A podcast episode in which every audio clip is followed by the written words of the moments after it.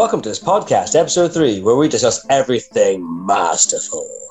Here's the trailer. I presume you summoned me? To a ruined castle on a desolate rock? Uh, hardly my style. From Big Finish Productions. You may have wondered why I called you here today. To a ruined castle carved from obsidian, decorated with black marble, black drapes, one senses a theme. It's because one of you in this room is a murderer. And it's me! Masterful. Ah, my dear master, master, master, and master. This is a very great and, may I say, unexpected pleasure. We've never done this before. Got together, had a chinwag, swapped evil schemes. yes, a knees up! And it's not just to cheer up you sad sops. No, it's to gloat. Why? Lean in. No, lean closer. I've won. The doctor is dead. But I'm going to fight back, and I won't ever give up. Ah! Look your master in the eye! The thing is, someone, naming no names, but hint hint, gloaty McGloatface over there, forgot to invite me. So, I am gate crashing. You're a beautiful woman, improbably. I'm the master, and you will obey me. Your cute little frowny frowns, the seven dwarfs, schemy, schemy, schemy, schemy, schemy, schemy, and crispy. That's you, barbecue. Look out there. Planet may not be much, but the sunset's to die for. All those stars, mine. All the planets spinning around them, mine too. All creation bows down and worships me. I am finally the master. The universe hangs in the balance. Boom. Pure raging evil. I've come from another dimension. The stars are going out in my universe, and the threat comes from this one. Miss Grant, listen, listen, listen. We're all the master. We're all the master!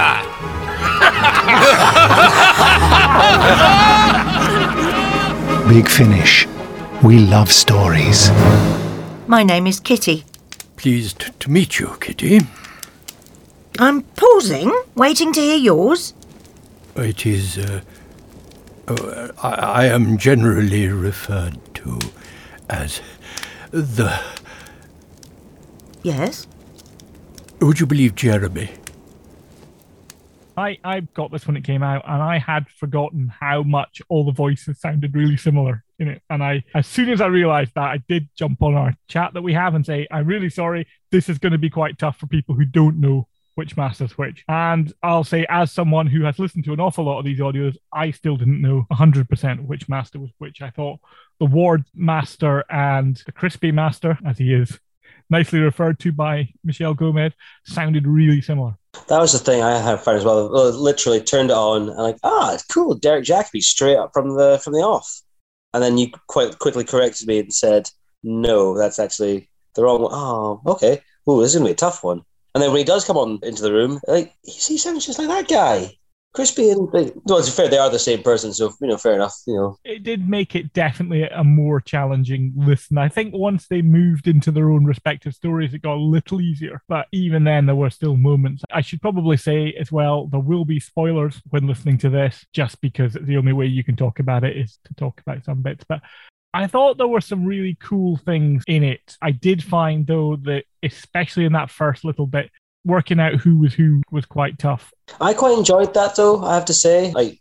I'll know Jacobi, John Sims, Michelle Gomez, but trying to figure out which master is which and then kind of locking that in my head. Because, like we're saying, uh, Derek Jacobi and Crispy Master sound quite similar. I also think the Big Finish Master also sounds quite similar. He's got a certain very regal way of speaking that the other two also share. So I as you say, once they went off into the, the respective storylines, it got a bit easier to figure out. But that first meeting of the minds was a bit of a cluster. Yeah, I think it's different versions of the same character, ultimately, different levels of crazy or evil. But uh, I, I think that probably didn't help because it, if you had lots of different characters, different you know types of people coming into it from, as different roles, they probably would all have different accents. They they'd certainly be talking a different way, or they'd have you know a different viewpoint or whatever. But because they're all the same character with you know increasing amounts of craziness, I guess as you, you go through the more modern masters, you didn't have that distinction between them because they're all just you know I am the master, you will obey me. You know they're all saying things, you know the catchphrases or whatever, and that made it less easy to distinguish people. Let alone the fact that a lot of the voices did sound similar. I thought, you know, John Simm, I'm bound to recognise him. I watched him in Life on Mars, see him in Doctor Who. It's bound to be obvious. And I, the first time I listened to it, I didn't think he was in it at all. The first time I listened, I was outside uh, doing a bunch of gardening, so I had it on in a Bluetooth speaker so I could walk around and do the work. And I played all the way through all three episodes, all three hours or whatever it is. And uh, I don't think it, it felt like three hours that time. But then I came back and I thought, well, I didn't take any notes or, or really pay that much attention to it. So I'm going to listen to it on headphones and I'm going to do it an episode at a time. So three episodes within 24 hours. And even on headset, concentrating, trying to take notes, it still wasn't that obvious. It was John Simm. And the other ones weren't necessarily that much easier to to distinguish between them. Some more than others. I mean, some of them were a bit more obvious. I mean, the Anthony Ainley man, master to me, the one John Culshaw played, but he wasn't very very long the robot that was imitating him, Kamelion, he had a lot more speaking time than than his version of Anthony Ainley did. But he had quite a distinctive voice, I guess partly because I'd sort of grown up seeing him over, I don't know how many years he was in, but he was over multiple doctors and over multiple years. And he had a bit more of a distinctive voice. The American TV movie master, he was obviously an American accent, so that was another one that was clear. But he didn't appear a massive amount. There's a bit in the middle where he's paired with one of the other masters that he appeared, that he did a lot of talking, relatively. But the rest of the time, he didn't seem to get that many lines in. Maybe he just merged into the sounding the same as well. And obviously, Missy was completely obvious because different sex and most recent, and, and probably the one who's featured in most stories, if not most episodes. Because that was the other issue. Some of these masters, I think there were what, five TV masters and three new Big Finish ones. So I'd never heard any of the Big Finish ones before. So to me, they were all fairly indistinguishable. The young one was more obvious because he did have a younger voice than the others. I think that's the issue with this episode is that it really relies on the fan having either done their homework or having stuck with Big Finish for a while. Because as you say, Doug, even if you've seen the new Who's or the old Who's, you have that image in your mind of what they look like, how they sound, or the mannerisms, and it doesn't really come across as easily in a big ensemble audio. Now, if they kind of entered the room and were described more easily, Crispy Master was quite good because Michelle Gomez calls him out, you're crispy. Fair enough. But trying to figure that the big finish master is bald. Now, I know that from seeing the promo art, but from the audio, I wouldn't be able to pick out which master that was. If she made a joke and said, all right, slaphead, upon entering the room, okay, that's Baldy Master. Cool. I can now run with that in my imagination head canon. I looked, the artwork after I'd listened to it twice, so that wouldn't have made any difference to me. I thought he was just referring to the fact that the, uh, the original two masters, Ainley and Delgado, were sort of thinning at the front or Widow's Peak or whatever. But if you had more visual cues in the description in the audio, you might be able to follow the story a bit easier, and it does rely on us having done our homework.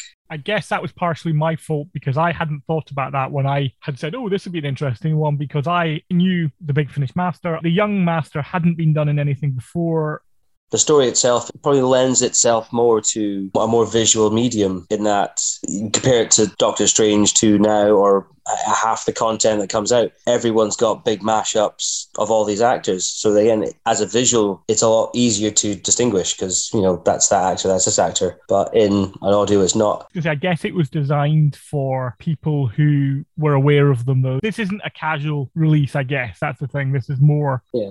It's a love letter yeah, it was done for the 50th anniversary of the Master's first appearance. From, from a confusing point of view, I have to say, having not met almost any of these masters, I find it best just to let it all wash over me until the glorious Michelle turned up to save me. And, and then it all got better from there on in. And I, I have to say, probably uh, it, it, was a one listen this time round. If I listened again, I might have been able to pick up John Simm but like everyone else, I didn't actually know that he was in it for a while. In fact, at one point, I thought that the doctor was in it because of an impression. I'm like, hang on a minute, I'm pretty sure you're not supposed to be here. Am I listening to the right thing? So, yeah, it was confusing, but it didn't actually necessarily ruin anything for me in, in any shape or form. That's one of the things I was going to bring up. When we talk about when John Simm turned up, I was specifically looking for him. And when he does turn up, like, oh, there he is. Okay, cool. I have a grounding for who's who, and clearly he is the mad one. And I've always loved John Simm's masters. He's got that great dynamic of I'm going to be over the top, campy, and very much mad, but then get the really furious anger at the same time. He's got a good rage, hasn't he? I wondered when I listened to it if the reason that they made the decisions they made, such as not to have a version of Delgado in it, because again, they could have had John Culshaw playing Delgado, he does not a bad impression, and not to have Anthony Ainley's master in it very much. I wonder if that's because those masters don't fit with that slightly mad vibe that you get from pretty much all the other masters, except maybe Geoffrey Beevers' master or the War Master. The War Master is obviously incredibly calculating, and Beevers' master is it's the one you feel sorry for out of the whole of the story. You start going, oh, oh man, I broke my heart, man. It was, like, in terms of a story beat for a character, I had no real understanding around what a character development throughout the entire piece. It was really, really. His version of the Master was the end of 13 regenerate or 12 regenerations, was it? In the 13th, he was the 13th version, and that was it. That was the end, and that's why he was decayed. And then, of course, uh, he finds the body of Tremas and, and the Keeper of Traken. And, uh, how lucky to find the, the body of someone whose name is an anagram of master. What are the chances? Fortunate, isn't it, really? I had to choose the only somebody who looks quite similar to the only other master we've seen on screen up to that. Yes. But plays rather more camply and rather more twiddling moustache bad guy. Yes, I've got a bit of a soft spot. A bit like you, I get. Delgado, I think, is the best master. And then I think you've got, for me, Michelle Gomez, and then you kind of, the others argue a bit dependent but I do enjoy Anthony Ainley because he was a master that I grew up with. Quite liked how they actually worked him into and out of the plot of this whole thing. How Jo got time pinched instead. He was like, I'm just going to oh, sideswipe, just sideswiped. It's like, no, you go, haha, lol. I think it would have been much more difficult story, really, with yet another master there for the whole thing. It needed more characters like having Jo there and Kamelion there to cover more than one character. Because as it was, there wasn't that many other characters in the story. There were eight masters, was it? Or how many masters there were? Plus Jo, Kamelion, and then the various people on the planets that they end up in, pairs with. But, you know, there were probably as many masters as there were other characters who already any amount of speaking time in it. And the amount of speaking time they had was an awful lot less than most of the individual masters. I think it would be quite interesting to have been in the writer's room when they're kind of putting together the lineup. Because you, you kind of have to figure out, again, with your plot, who's going to work together or against which master. So, as you say, we've got Young Master in the same plot as Big Finish Master, and how they no Young Master is Big Finish Master number one. Again, having to see like right who's going to go with which version to push their plot along, and I very much enjoyed just as a little a little head canon the fact that you've got Jacobi and Simm in the same little timeline because one is literally the next one in line. And the they couldn't have two different temperaments. The the War Master is very considered. He's got a lot more in common with the Doctor in some ways, and Simm is just that unhinged. One quick shout out, just right now, what's popped into my head. Missy, incredible pop Jacobi Master, called it Gandalf's boyfriend. Yes, I. Mm. Yeah, that was good. I mentioned this to Jo when we spoke briefly about it. It's a great moment of breaking the fourth wall yeah, oh my days. Because for, for, those, I suppose, I suppose, for context, there was the TV show Vicious with Ian McKellen and Derek Jacobi playing a gay couple of X amount of years, and I really enjoyed that show. Whenever I remember to actually go and watch it. Yeah, it was a great. Uh, I mean, I think that's one thing. There were some incredibly nicely written and funny moments all the way through it. Michelle Gomez had a lot of the best lines. It has to be said. You know, Michelle Gomez coming in and doing schemy, schemy, schemy, schemy, schemy, schemy, schemy, and crispy. You know, and was, there was a, a "Don't Tell Him" Pike moment as well. Yes.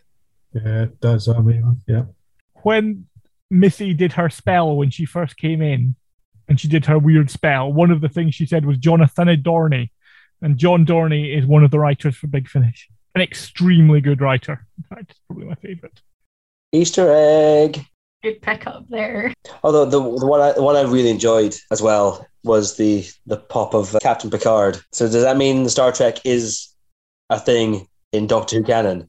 I'd imagine it must be. Mine's blown. Quick question, actually. When did this come out? Out of curiosity. 2021. Because okay, that, that's cool. Because I really enjoy. Again, talking about little bits.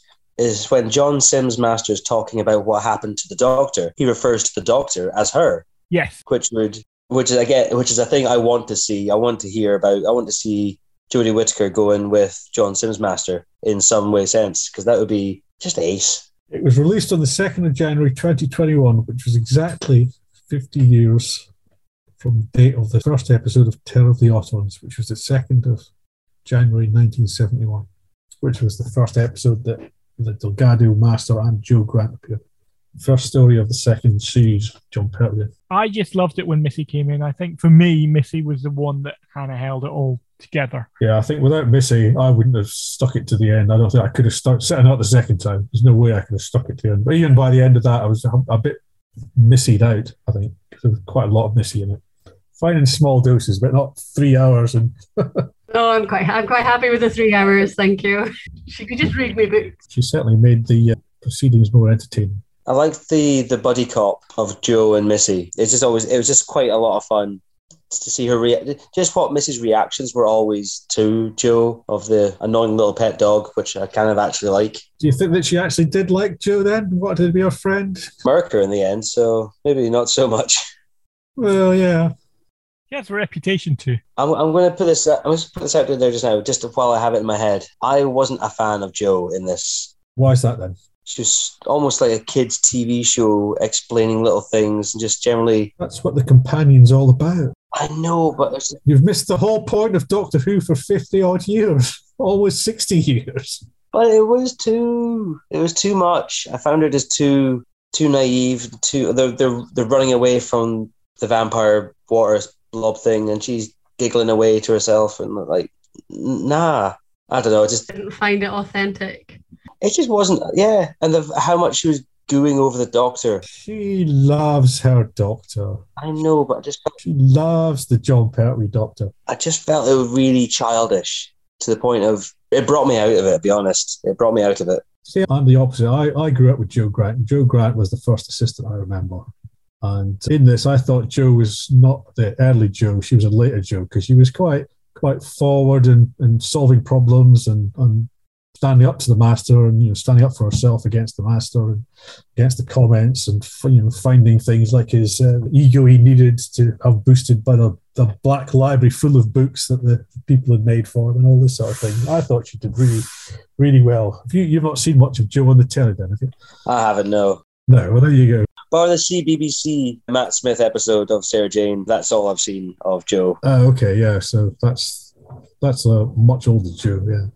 Yeah, I think I think Jo Grant is a, an overtime companion. I, I really like her, a bit like you. I kind of I didn't quite grow up with her because I'm obviously not as old as Doug, but I do I do love that era. I think that's that's one of my favorite eras, and she is such an integral part of that era. There's a lot of people say that Sarah Jane is the kind of ultimate companion for that era. I think you could put a good case that it's uh, Jo Grant. Yeah, I think those are the two my favourite, and I would say the best companions of the whole of the original Who. Yeah, no, I, yeah. I, I, I think you know you would hate Jo Grant if you watched on telly then in the seventies. She's obviously not that age now, and her voice is a bit different when you listen to it more closely. But I thought she did sound very much like Jo did back in well, it would have been seventy one to seventy four. I think she did. She was the, the, character. When you think that's 50 years ago, she's doing she's doing all right to still be able to pull off that character after 50 years. Exactly, and and as I say, you know, she she did because when she joined, she was just out of spy school, I think, when she appeared to to the Doctor for the first time. So she you know, would have only been very early twenties, I would have thought, uh, you know, an age of a character. So quite young and immature. So how long in length of her lifetime she spent with the Doctor it was never really explained, I guess. But yeah, she's still the mid twenties, I guess, by the end of her time. But Jo, just out of interest, then that's a story that was very male focused, I guess, with the number of masters. How did you get on with it? Did you feel that they needed more females in it to balance it? Mm, I think that's a tricky question for someone whose favourite films or Hornblower, which I think have a grand total of three women in the entire thing. No, I don't. I don't think that was necessarily a problem. I think if we're, I was able to tell the difference between all the different voices, I wouldn't have found it a problem at all. It was handy having women in it because you could immediately tell they were different, which, which was a good start. But no, I didn't feel that. I think it's the the story was told well enough without putting in extra people for the sake of it. Well, they're all yeah, they're they're all absolutely bonkers. And just as a bonkers romp, really, through various masters and their weird attempts at various things, including redemption, which was kind of odd, I guess. Eventually, some of them started thinking about maybe they wanted to do something slightly differently and then for in some cases not getting to. So yeah i was quite happy to to join the the trip. Like chris. I think the crispy crispy master um uh, his story was really quite it was so sad. And it was like no don't do that. Don't that's not good. Look he deserves a better time. He's got his garden now. Leave him alone He's got his beans. He's got his beans. Happy growing his beans and fishing his, in his fishless lake. Did you look at the writers who wrote the story? Because Geoffrey Beevers was one of the writers, and I wondered if he wrote that bit for his own master, which I think would have been lovely if he did. Oh, maybe. He's a tragic character, I guess, but just clarted in so much madness and mania and death, destruction, and his own narcissism and ego that it's ultimately a character just wants to either find acceptance somewhere, find his own slice of the universe. Just happens to be the entire universe is his slice. I mean, there's a school of thought that everything the Master does is to impress the Doctor. Even going back to the third Doctor, and I'm sure Doug will remember this. There was a really there was a camaraderie between the Master and the Doctor. The Doctor would go and visit him and bring him books and oh, and the Sea Devils, yeah. So he wanted to stop him, but he was aware of the fact that they were both kind of renegades off of their own species and they had a lot in common. Yeah, a lot in common and a lot not in common, I guess. I mean, I think you know one of the differences with New Who and Old Who. I think the madness thing in the Master is a New Who thing. Yes. You could argue maybe that Anthony Ainley was a little bit mad as well, but none of the Masters have gone anything like back to what the Delgado was. They just get madder and crazier. Don't they bring that up? They bring that up in this story, don't they? Or at least I think Missy brings it up the fact that this is what the, the oh, what was it? Great line. It's the finalization of madness. You finally just shed all sanity to become super insane and just to watch the world burn to see what happens afterwards, to see what she's capable of. Are the masters, all the different actor masters, playing their own masters? So they are regenerating rather than two actors playing the same master as in like when we see a new doctor we they have regenerated because it's a new actor is that the same for the masters are we to assume that they're different so i think I, think the crispy master was played by Peter Pratt and Geoffrey Beevers for mm. whatever reason they won if the original one wasn't available or whatever. But that's the only time I think that the same version of the master has been played by two different people. But they were under a, a sort of an ugly mask, if you like, a crispy mask. Into the crispy, crispy, mask. crispy hood. So you know, it could have been like Davros been played by multiple different actors over the years. So it's still Davros, but it's it's yeah. mass never exactly the same. But I like I love that about Doctor is that Davros is still the same. It's still the same wheelchair the entire time. I think it's a clever thing. I love it. I do like Davros. It's an iconic costume, isn't it? Oh, the one master we haven't mentioned is Mark Gatiss. Yeah, that's a good point. He was recognizable. I wasn't sure what was going on with his story. He is the master from back in the early 2000s. Big Finish did a thing called Unbound. They were given the rights to do it. They wouldn't be allowed to do it now, I don't think. And that was they were given the option to recast the Doctor for one-off stories. So it was like an alternative universe Doctor. They they had some really good actors coming in and playing. In fact, jacobi plays him, I think, in the story. And they had had a really good story, which is one of my favorites of that kind of early era Big Finish, where they have what would happen if the third Doctor hadn't come back to Earth when he did. And what happens is the third Doctor comes back as a totally different actor in, I think it's when Hong Kong's getting handed back to the Brits. And it's played by David Warner, who is obviously a great, great British actor, been in everything, including Doctor Who. And he ends up in a bar that is run by the Brigadier, which is played by um, Nicholas Courtney. Nicholas Courtney. And it's an alternative third doctor. And the reason that he's in the bar is because he messed up all the big decisions in unit because he didn't have the doctor to advise him. Oh So- God, He ended up disgraced general. kicked out of unit. And the master in that is played by Mark Gatiss.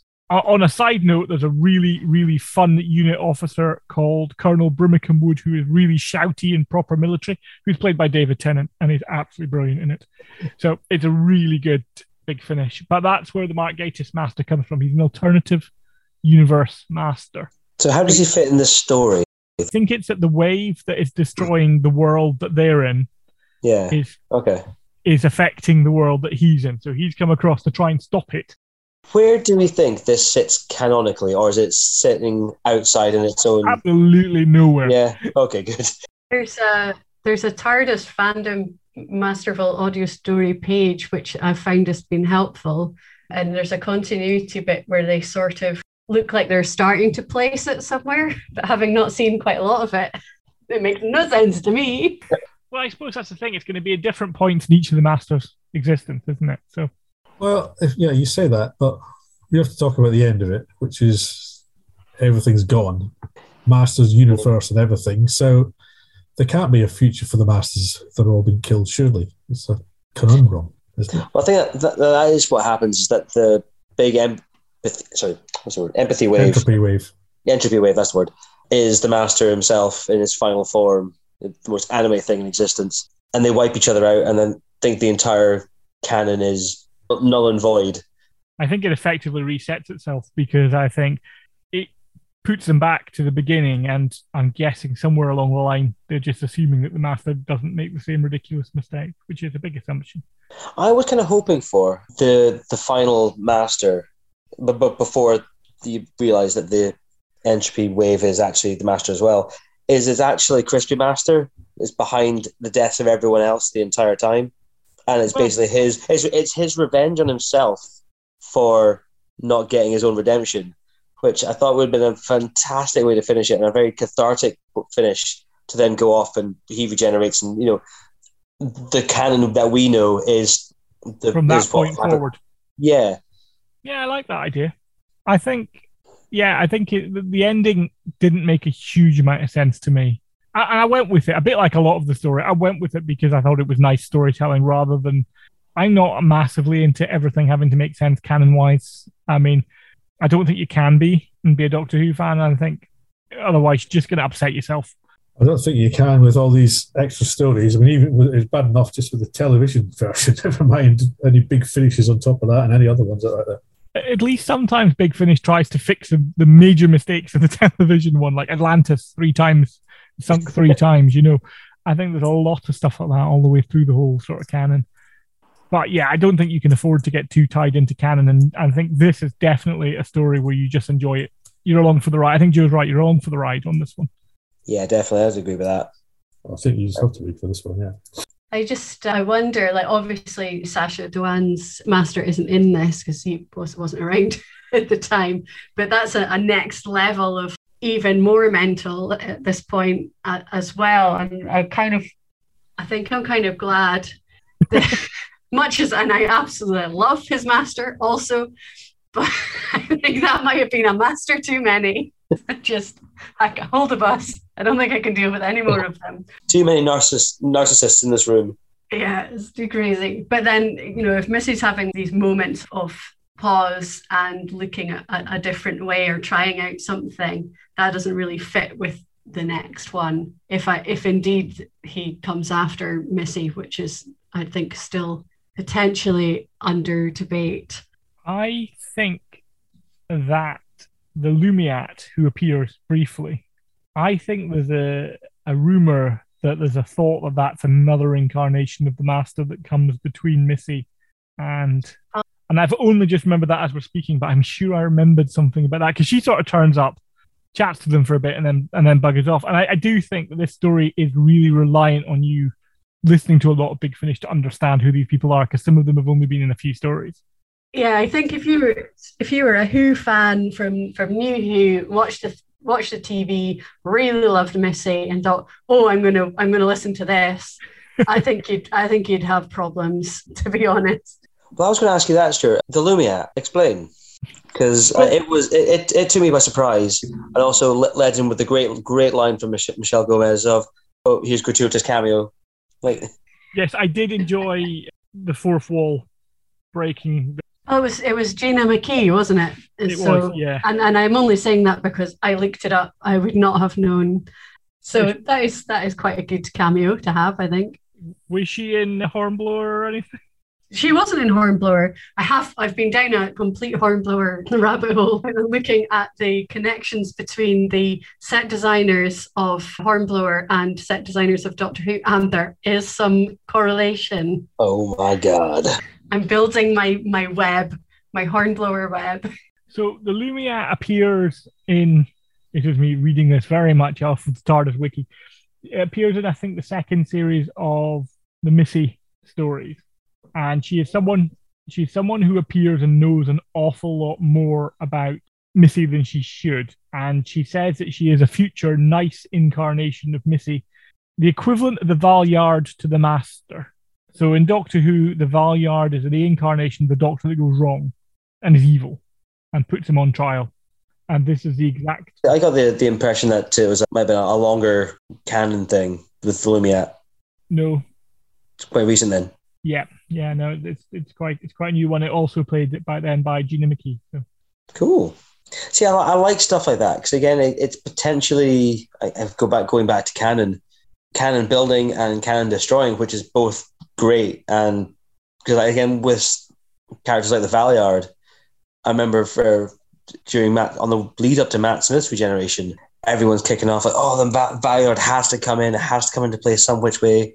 But as, you- said before, canon can be loose, and he doesn't have to.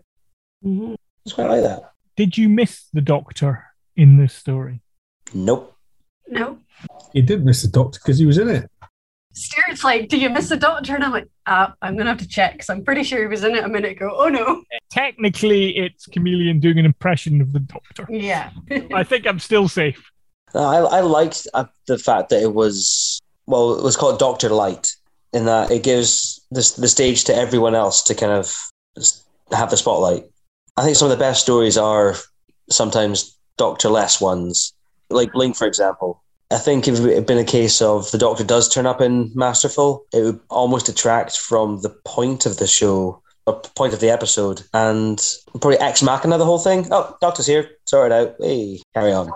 Suppose the Doctor was in it, you'd know how it was going to end. Yeah. You'd know the Doctor was going to save the day. I guess you didn't know how it was going to end, and I've listened to it twice now, and I'm still not 100% sure I still know how it ends. it's still going on. Well, I, I've been listening to the Dalek Empire Big Finish, and I got uh, several in before I realised the Doctor hadn't been in it at all and wouldn't be. And, and I didn't know, I could just carried on listening. And it really was, uh, it was just really good storytelling. And I didn't miss the Doctor, but I enjoyed being in the universe of the Doctor, if you know what I mean. So we've got all the we've got the Daleks there and all the different planets, but no Doctor. But you weren't missing the Doctor. They weren't waiting for the Doctor. It was just other stuff was going on at the time. And actually, I really did enjoy that. And given that I quite enjoy watching Doctor Who because the Doctor is in it, I find that quite interesting that I could I could leave the Doctor behind, sort of play play with the other characters for a bit. So it's good.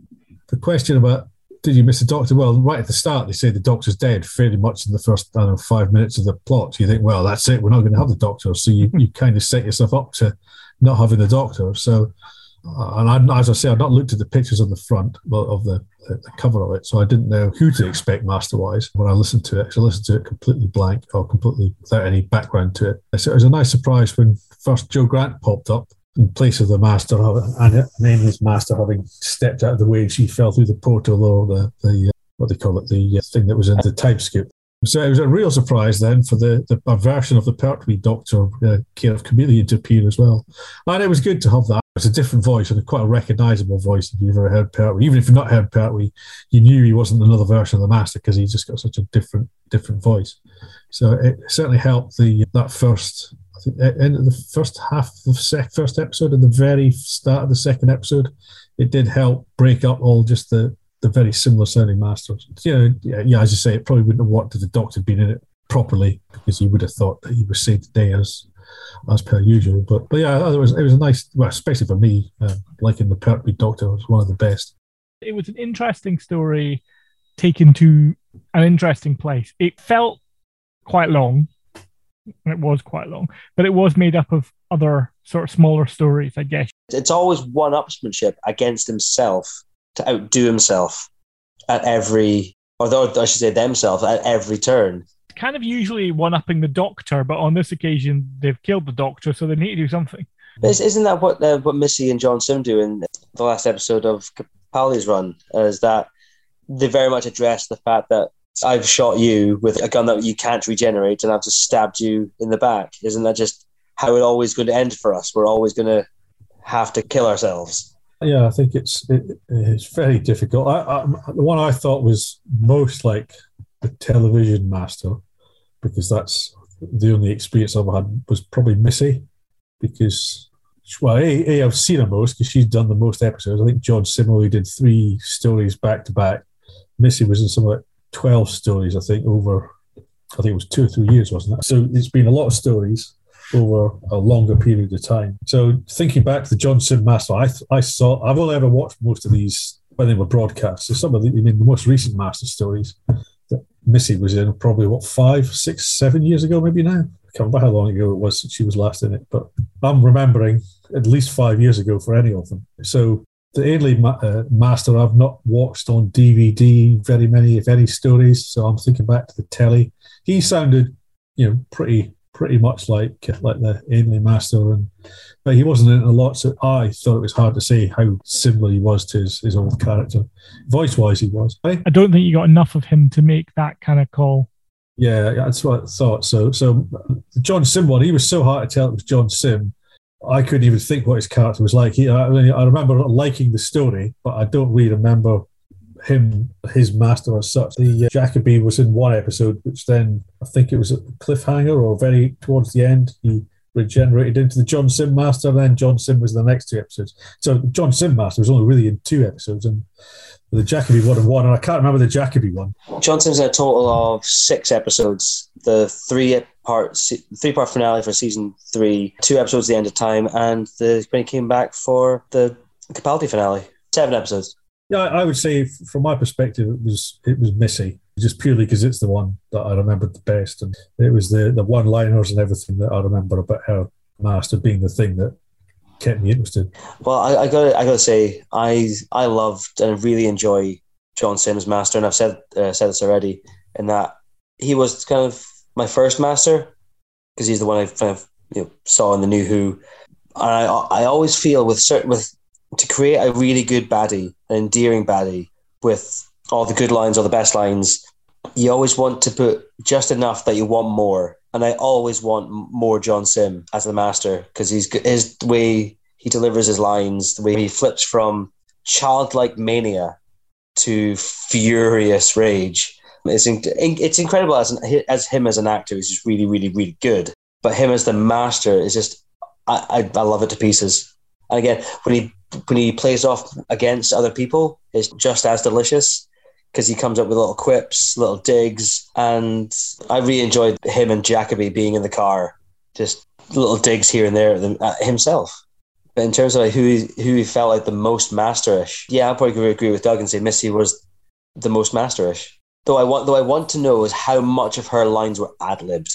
I'd imagine very, very few of them. I think she's just really good at making it feel like yeah, I don't think she's actually that evil, which is disappointing. But never mind. Uh, no, she's she's my master for sure. That's all I can say. Because she's got an and obviously this is audio, so I, I'm imagining this in my head. But because of the the way she can raise an eyebrow and just like a, a number of people will just explode. It's it's just uh, she has a kind of air of power uh, and she's she's naughty, but she's also got what appears to be no feelings whatsoever for the most part. And she might have a little bit. So, you know, she might feel a little bit for her pet, but she isn't going to worry too much if the pet falls off a big cliff or a wave eats them and just moves on with her life. Yeah. So I, I quite like that. Uh, there's no there's no guilt there for the most part. I know we're kind of she's exploring some of the maybe if I'd made better life choices, etc. But for the most part, our character just doesn't seem to have any guilt about anything and just goes on and just sees what will happen. I don't know. I really enjoy that because probably because I don't get to do that very much myself, so I can live vicariously.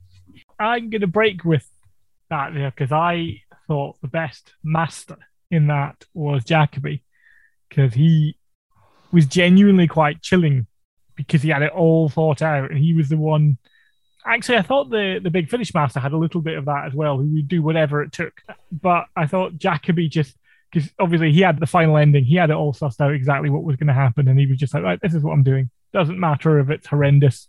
I'm going to do it. And that kind of, for me, there's a series of War Master audios that I've heard. So I've maybe got more experience of that master.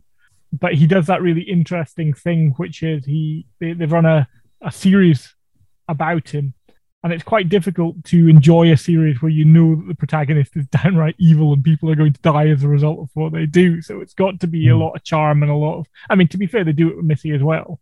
You know, you've got to have a lot of charm and you've got to just enjoy the story because if the story, if you dig too deep into them, you're going to start to go, wait a minute, I really shouldn't be supporting this person.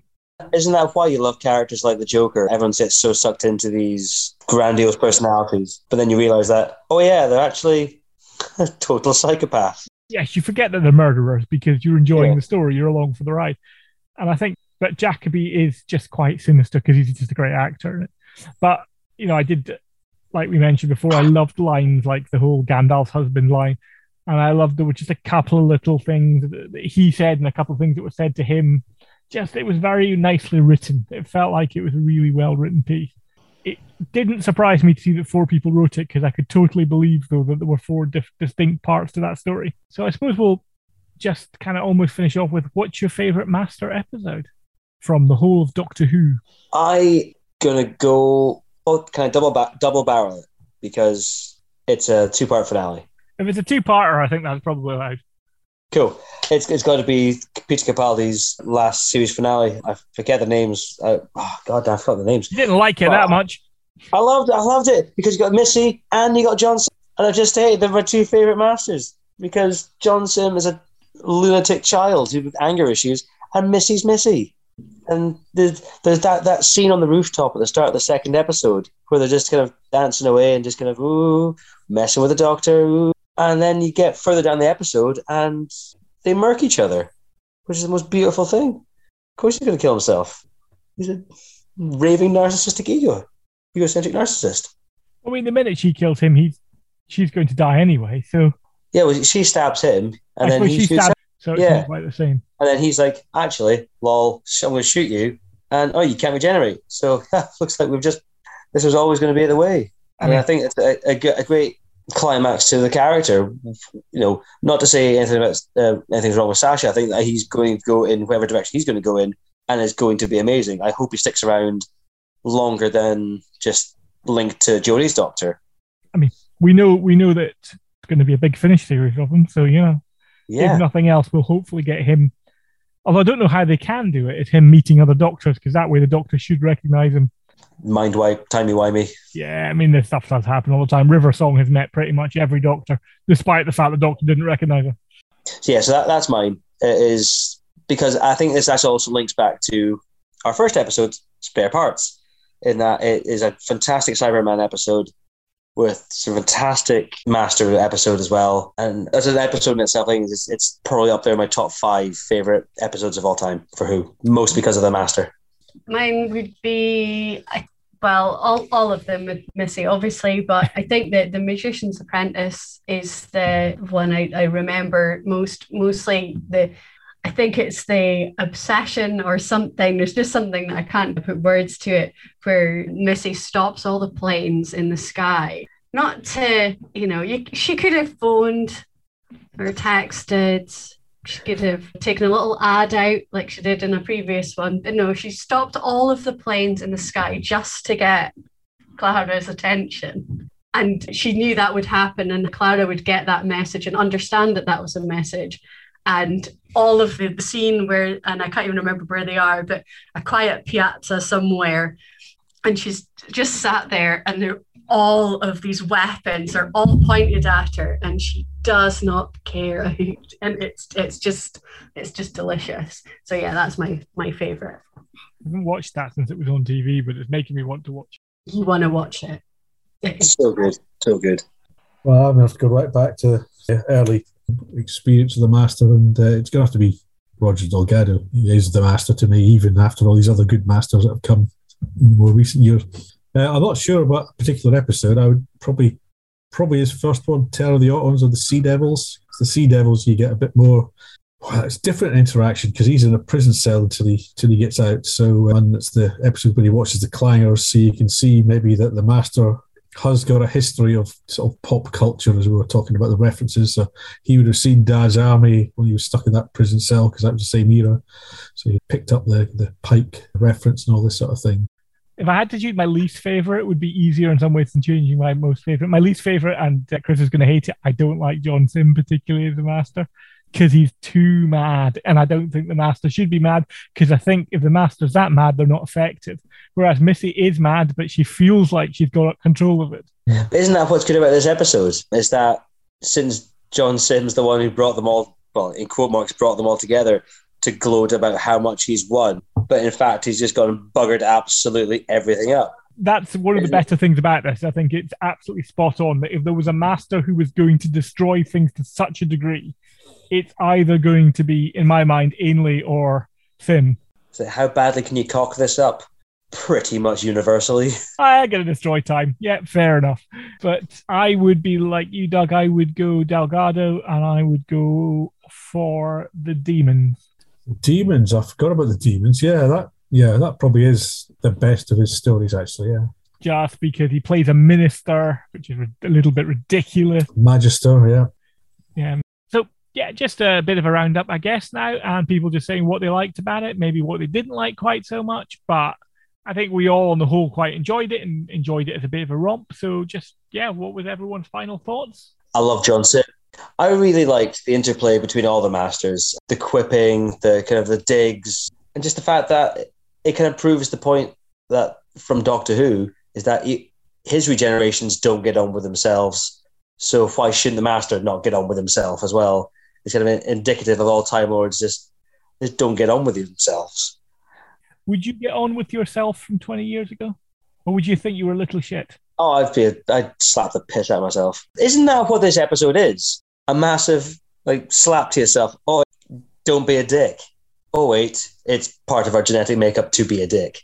So I'm going to end the entire universe and kill myself several times over, and take a lot of innocent people along the way. if you've already killed your arch nemesis, the Doctor, then what else is it for you to do in life? You've achieved your goal. Exactly. I- think that's right. I think that when the master ha- has killed the doctor, and as we've said, a lot of what the master does is about impressing the doctor. He must just sit there going, right, okay, what next? Yeah, no idea. Yeah, I really enjoyed this show. Really enjoyed this story. Had some great highs, some bombastic highs, my favorite word, and some really great emotional character development that I did not expect. I did not expect to to love Crispy Master as much as I did. And I really felt for him. I really did. He was just trying to be nice and have a nice, quiet life, which is what Missy wanted for him. I mean, did Missy set him up for a fall, or did she Yeah. really hope that he'd be able to have a nice life? You you just don't know. But that's the thing. I, that's why I kind of thought, as I said earlier, why I thought it'd be a really nice finale, a nice revenge on yourself that it was actually him all along because he got screwed out of a happy retirement. That would make sense. I'd quite like that. Now you've now you've said that as an ending. I think that would have worked. Doug, Yeah, I, what I really liked about it, I don't know, I, there was a lot I didn't like about it, and I certainly found it of the ones we've listened to to talk about the hardest one to get to the end of the second time to take notes and stuff.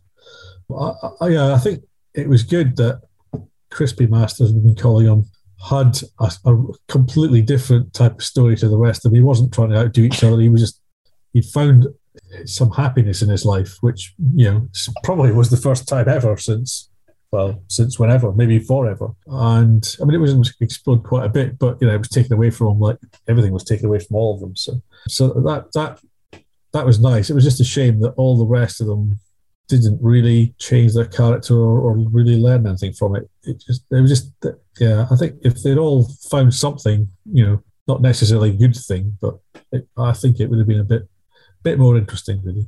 I mean, there were good bits to it. Certainly, the Missy stuff was good, and the Jo and the third Doctor turning up unexpectedly was good as well. But uh, yeah, it was just too many masters being quite similar and, and likewise not learning, which I guess was you know why they all ended up at the end all ending their existence with the Entropy wave.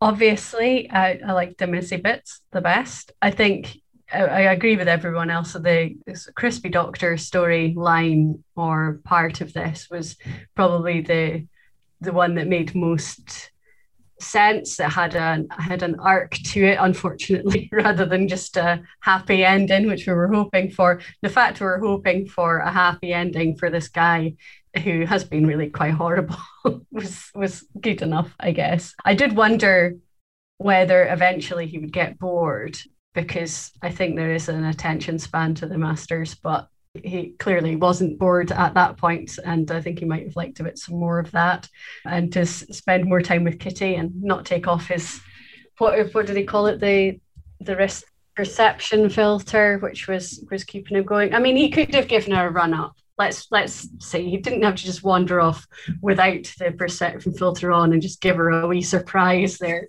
Probably a good idea to me. That was such a cruel scene. That was such a cruel scene. It was so horrible. And like why why would you do that to yourself? It's just i know it's just ridiculous. I did like how jo was following along missy trying to challenge her and getting somewhere i think before being summarily dispatched you think she was getting too close to the truth with Missy, and that's why Missy was quite happy to yeah. let her get swallowed up and not help her, give her a hand or whatever.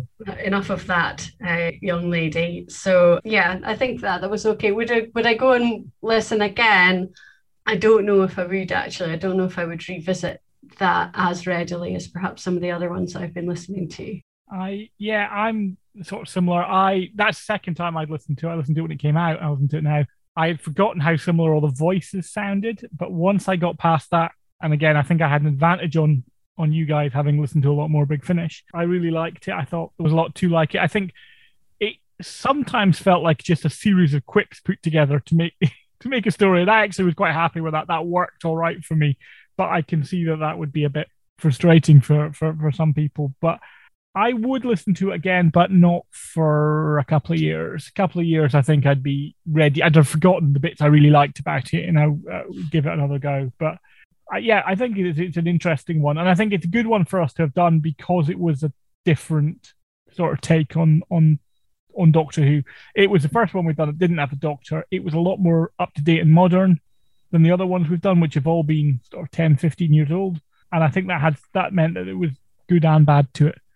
But I definitely recommend if you can go and give it a listen. So buy it from Big Finish. If you enjoy the master, you will get something out of it. The deluxe version has got a lot of extra stuff on it, so it's definitely worth considering that as well.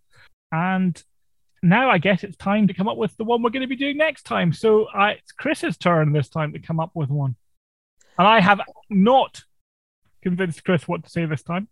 So for my choice, I have chosen Jubilee, which is Colin Baker and mostly because it is also linked to Dalek, which is Christopher Eccleston's sixth episode, because Jubilee forms the basis of uh, Chris Eccleston's story, and I think that'd be quite a fascinating listen. It's it is it's quite different. Both written obviously by Rob Shearman. It's regarded again. It's one of those ones that's regarded as a bit of an early classic of Big Finish. So I will be interested to see what you think. It's been quite a long time since I've listened, and it'll be an interesting one because I don't think you're that familiar with Colin Baker. So that'll be that'll be fun as well. So here's a trailer. Doctor Who, Jubilee. You must get some rest, Miriam. It's a long day tomorrow. Yes. A long, glorious day. A long, glorious, exciting, wonderful, marvelous. Miriam, that is enough. Doctor, I can't believe you just said that. Oh, did I put my foot in it again? What's that? We can play with you gently or play with you until you break. You have no right to pride. Well, the TARDIS doesn't seem to agree with you. She's trying to move again. What's wrong? Well, she can't. For some reason, she's stuck here. Stay where you are, Evelyn Smythe. Like it or not, you will be my ally. Doctor, the doors.